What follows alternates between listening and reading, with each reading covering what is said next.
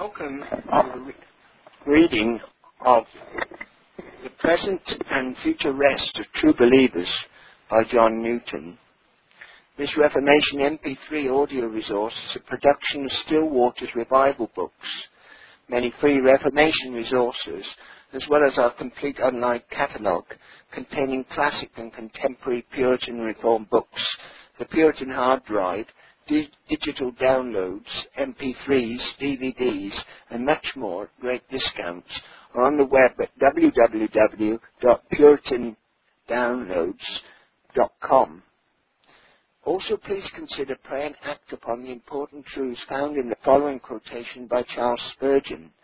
As the apostle says to Timothy, so also he says to everyone, give yourself to reading. He who will not use the thoughts of other men's brains proves that he has no brains of his own. You need to read. Renounce as much as you will all light literature, but study as much as possible sound theological works, especially the Puritanic writers and expositions of the Bible. The best way for you to spend your leisure is to be re- reading or praying. And now to SWRB's reading of The Present and Future Rest of True Believers by John Newton, which we hope you find to be a great blessing, and which we pray draws you nearer to the Lord Jesus Christ. For he is the way, the truth, and the life, and no man cometh unto the Father but by him. John 14, verse 6.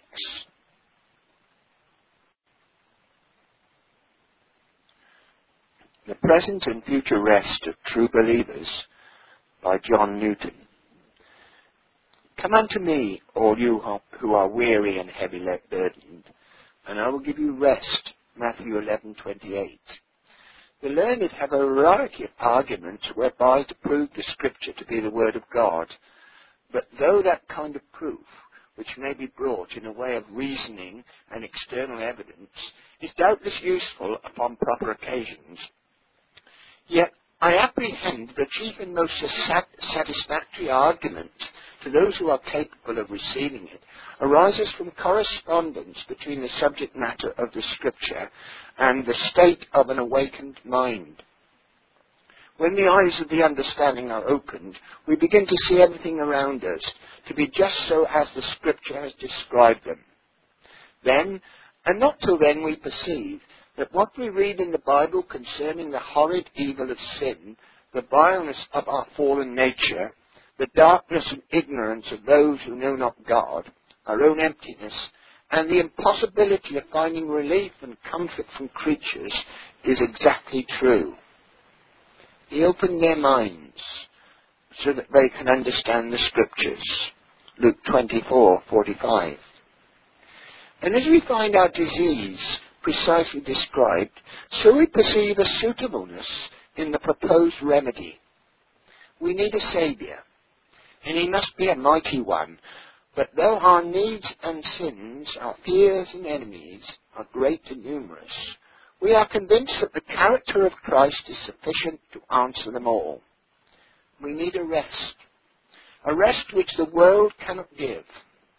Inquire where we will among the creatures, Experience brings in the same answer from all.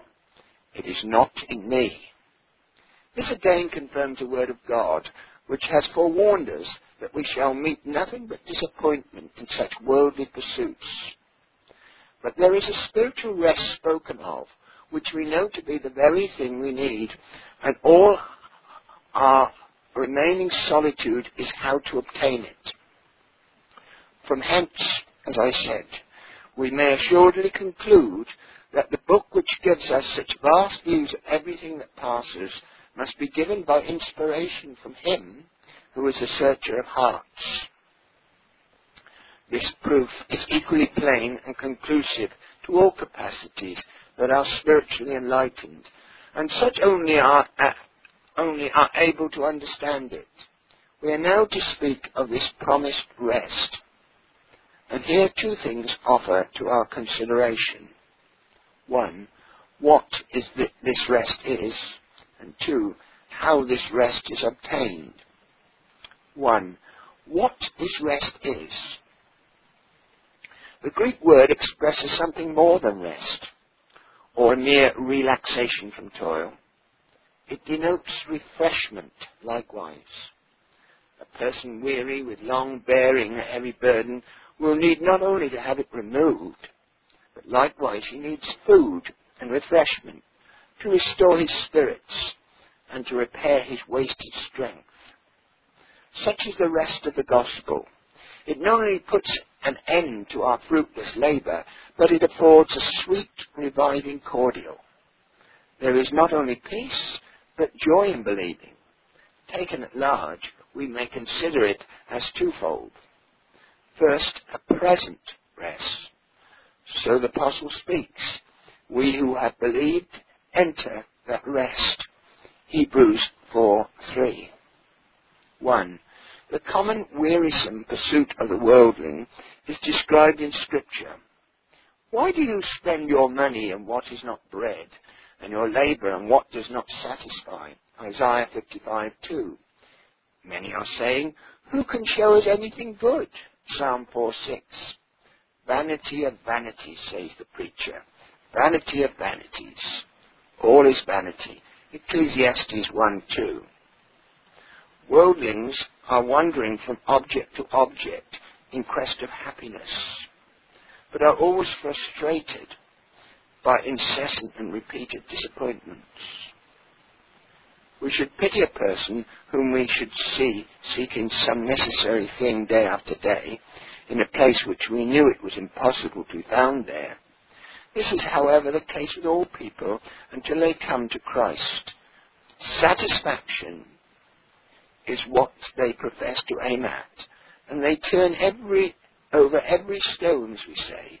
They try every expedient to find lasting happiness, but in vain. Real satisfaction is only to be found in Jesus. When they come to him, their wishes are fully sat- answered and satisfied. Every one who drinks this water will be thirsty again. But whoever drinks the water I give him will never thirst. John 4, 13 to 14. This is exemplified by our Lord in the character of a merchantman seeking goodly pearls. Matthew 13:46, who was still upon inquiry until he had found one pearl of great price. This answered and exceeded his desires. Upon the discovery of this one, he rejoiced to forego all his former acquisitions and to give up every possession or purpose that he might obtain it. I have spoke too. I have spoken something concerning the weariness, exercise of a conscience burdened with guilt. That by coming to Jesus and believing in Him, an end is put to this. When we are enabled to view our sins as laid upon Christ, that those who come are accepted in the Beloved, that there is no more condemnation, but pardon, reconciliation, and adoption, are the sure privileges of all who trust in Him. Oh, the sweet calm that immediately takes place in the soul. It is something more than deliverance. There is a pleasure more than answerable to the former pain, a comfort greater than all the trouble that went before it. Yes, the remembrance of the former bitterness greatly enhances the present pleasure. And the soul understands and experiences the meaning of those scriptures when the Lord turned the captivity of Zion, then was our mouth filled with laughter and our tongue with singing. Psalm 126, 1 to 2. In that day you will sing, Praise the Lord. He was angry with me, but now he comforts me. See, God has come to save me. I will trust in him and not be afraid.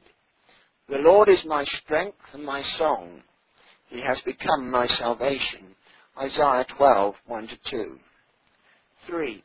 There is likewise a rest from the power of sin. In vain is sought from resolutions and endeavors in our strength. Even after we are spiritually awakened and begin to understand the gospel salvation, it is usually for a season rather a fight than a rest. But when we are brought nearer to Christ and taught to live upon Him as our sanctification, deriving all our strength and motives from Him by faith, we obtain a comparative rest in this respect also.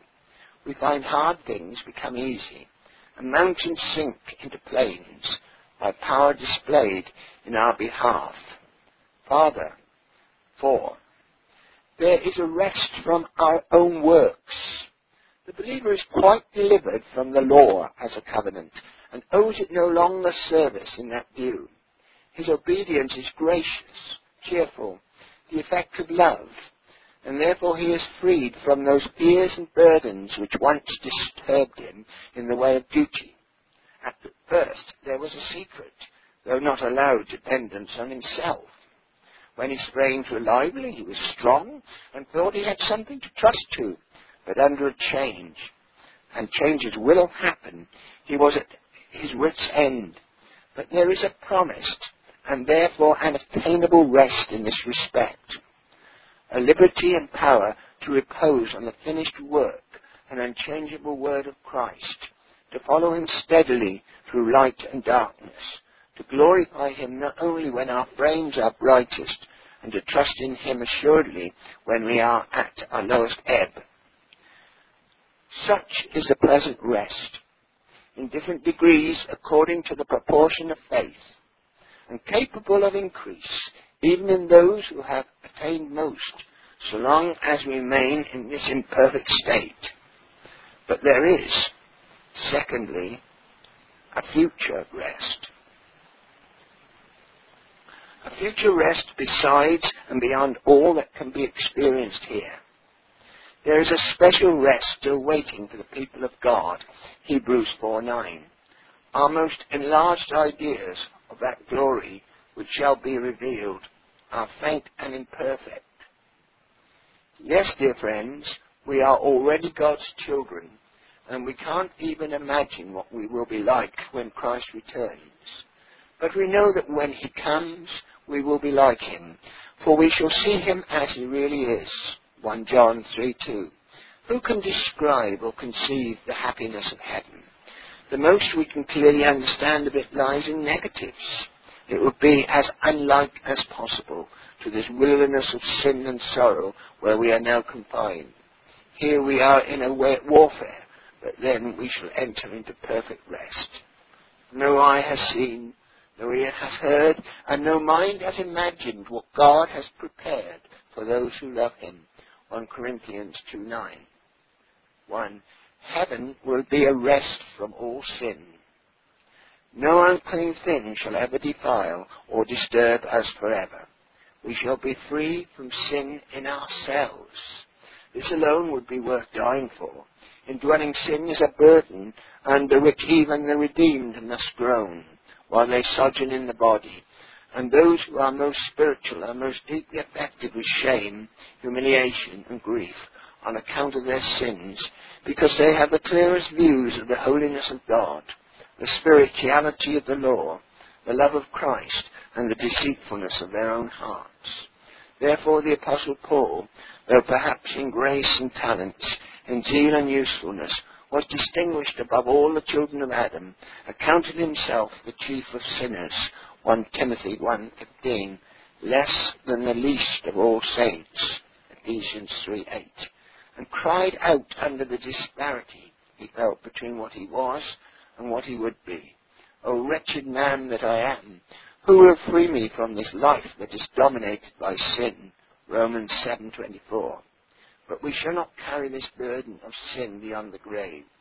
The hour of death shall free us from the inbred enemies, the inseparable attendants of this frail, perishing nature, which now trouble us, and we shall see them no more forever. Again, we shall be free from all the displeasing effects of sin in others. Our hearts shall be no more pained nor our ears wounded, nor our eyes filled with tears by those evils which fill the earth. Now, like Lot in Sodom, we are grieved every day with all the immorality and wickedness around him. 2 Peter 2 7.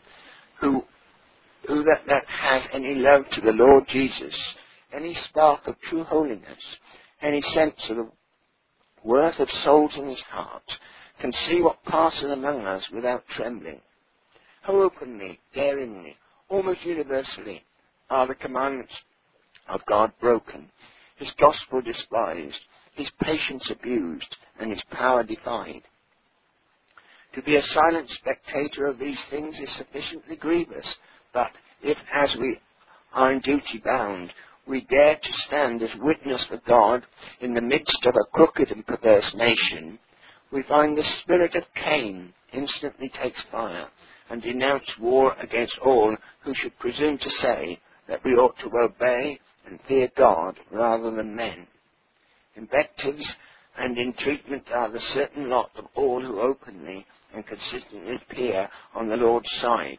And if they escape stripes and bonds, imprisonment and death, it is to be ascribed to the restraints of divine providence and, as a means in our happy land, to the temper of the laws and to the clemency of the powers under whom we live. These things often constrain the believer to say, Oh, that I had wings like a dove, for then would I fly, flee away and be at rest. Psalm 55, 6. Let us not be weary or faint in our minds. Before long this wish shall be answered.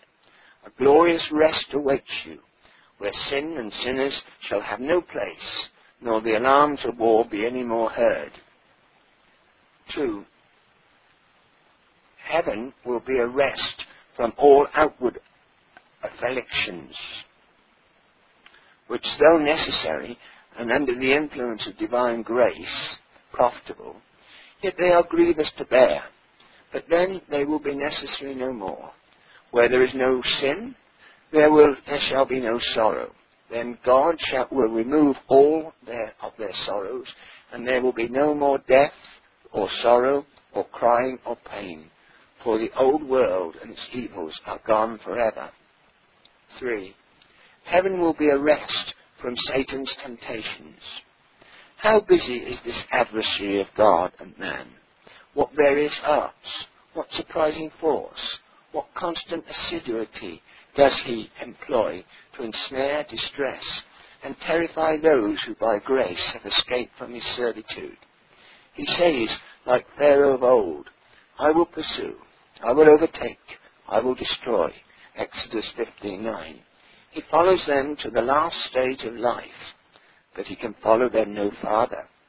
The moment of their departure out of the body shall place them beyond his reach forever. 4. Heaven will be a rest from unsatisfied desires. Here on earth, the more we drink, the more we thirst. But in heaven, our highest wishes shall be crowned and exceeded. We shall rest in full communion with Him whom we love. We shall no more complain of interruptions and imperfections, of an absent God and a careless heart.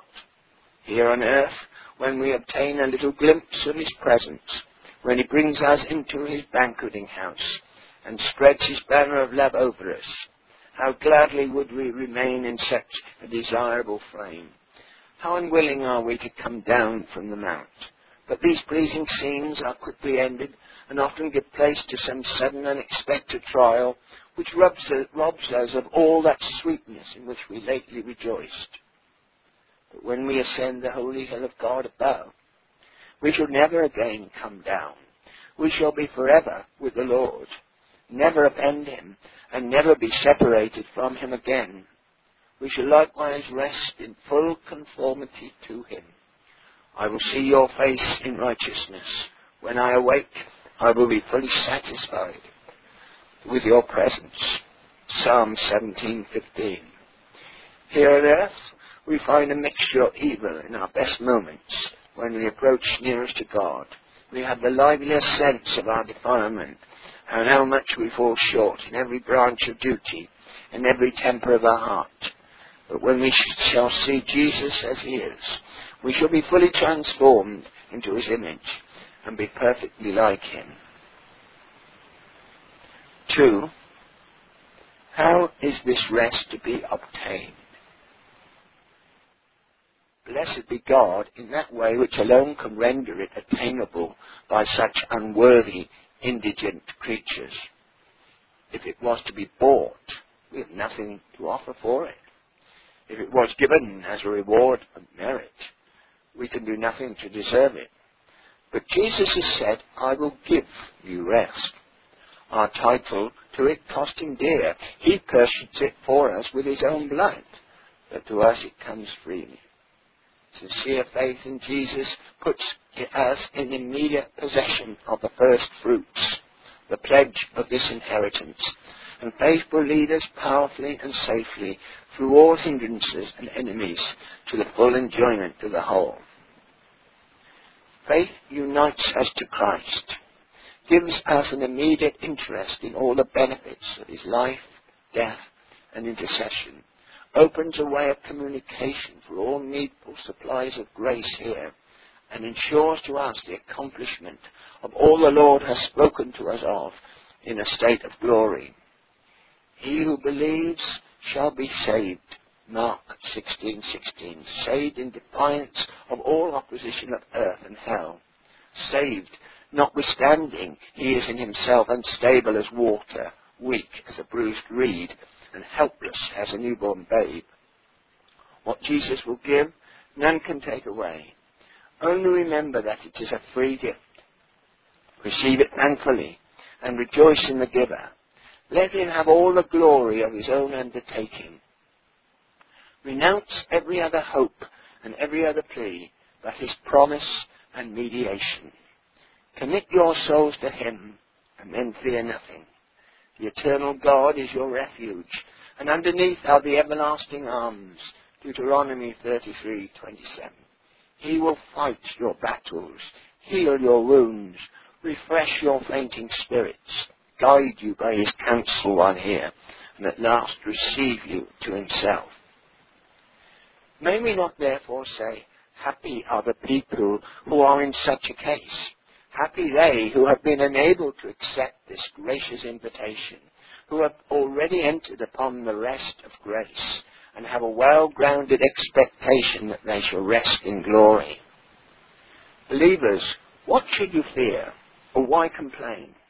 Look back to where the Lord found you dead in sin, helpless and hopeless, and insensible of your danger. Look forward to what He has provided for you a crown of life and a kingdom that cannot be shaken.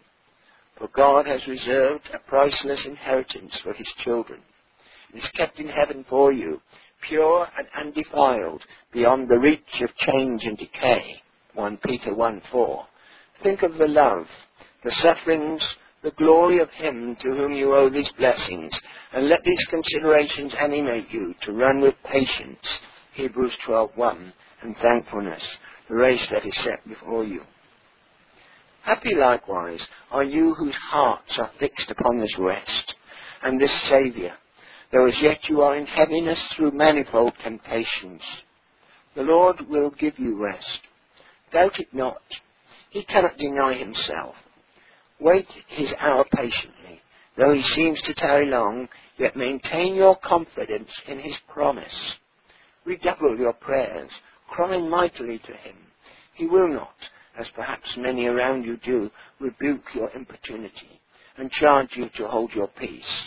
Look at the generations of old and see, did ever any sincerely trust in the Lord and was confounded?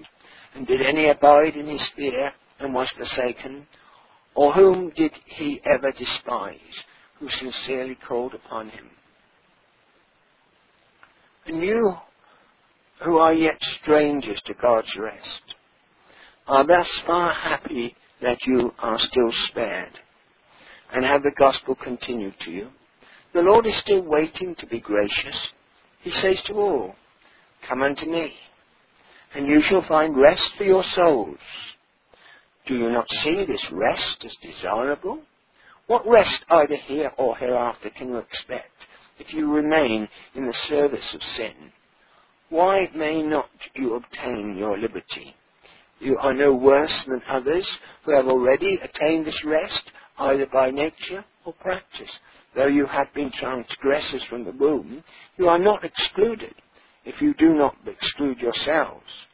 Though your sinful habits and inclinations are exceedingly strong, he is able to subdue them.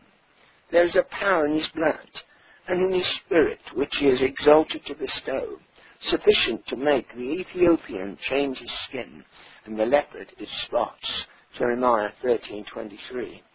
His power can soften the hardest heart, pardon the most aggravated guilt, and to enable those to do good who have been accustomed to do evil. Arise, he calls you. Oh, may he accompany the outward call of his word with the effectual power of his grace, that you may this instant obey his voice and flee to him for refuge. Where else can you flee? Who but Jesus can save you from the wrath to come? Be wise and delay no longer. But if you will not hear, my eyes shall weep for you in secret places. Jeremiah 13:70. If you will not come to Jesus for life, you must eternally perish in hell. If you are outside of Christ, God is angry with you every day. The curse of his broken law lies heavy upon you, whether you are asleep or awake abroad or at home, at the market or in the church. The wrath of God on you. If a person does not repent, God will sharpen his sword. He will bend and string his bow. He will prepare his deadly arrows and ignite his flaming arrows. Psalm 7:12. He has bent his bow and made it ready. He has prepared the instruments of death to smite you.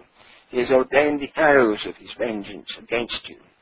And can you, dare you, go on in your sins and say, I shall have peace? Oh, may be wise, oh, may be wise in time. It is a fearful thing to fall into the hands of the living God. Hebrews 10:31. Consider this, you who forget God, or I will tear you to pieces with none to rescue you. Psalm 50, Psalm 50, verse 22.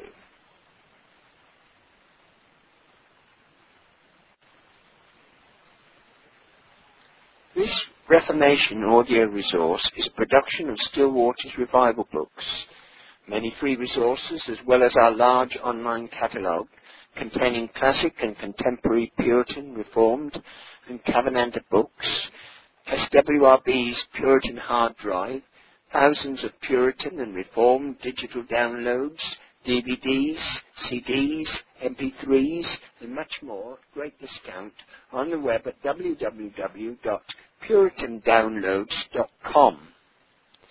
We can also be reached by email at swrb at swrb.com, by phone at 780-450-3730, by fax at 780-468 1096 or by mail at 4710 37A Avenue, Edmonton, AB, Canada, T6L 3T5.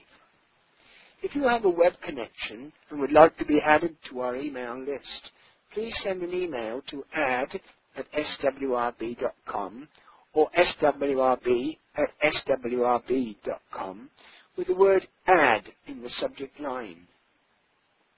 Once you are on our email list, you will be alerted to all the new free Reformation resources, free MP3s, free electronic books and texts, etc. SWRB makes available on the web, as well as at times to our best discounts and super specials. SWRB's email list is a double opt-in list. So once you've sent us your email address, you will be asked by email to confirm that you want to join our list using the email address you have supplied. Your email information will be kept confidential and you can easily remove yourself from our email list by simply emailing us at swrb at swrb.com with the word remove in the subject line. If you do not have a web connection, please request our free printed resources. We also encourage you to reproduce this audio resource and to pass it on to your friends, but we only authorize this as long as the full contents of the message, including the header and trailer, is not altered in any way, and as long as the audio file is given away for free. Thank you again for listening to this SWRB reading. And remember that Isaiah 26:3 states, Thou wilt keep him in perfect peace, whose mind is stayed on thee, because he trusted in thee. And 2 Corinthians 13:11 concludes, Finally, brethren, farewell. Be perfect. Be of good comfort. Be of one mind. Live in peace. And the God of love and peace shall be with you.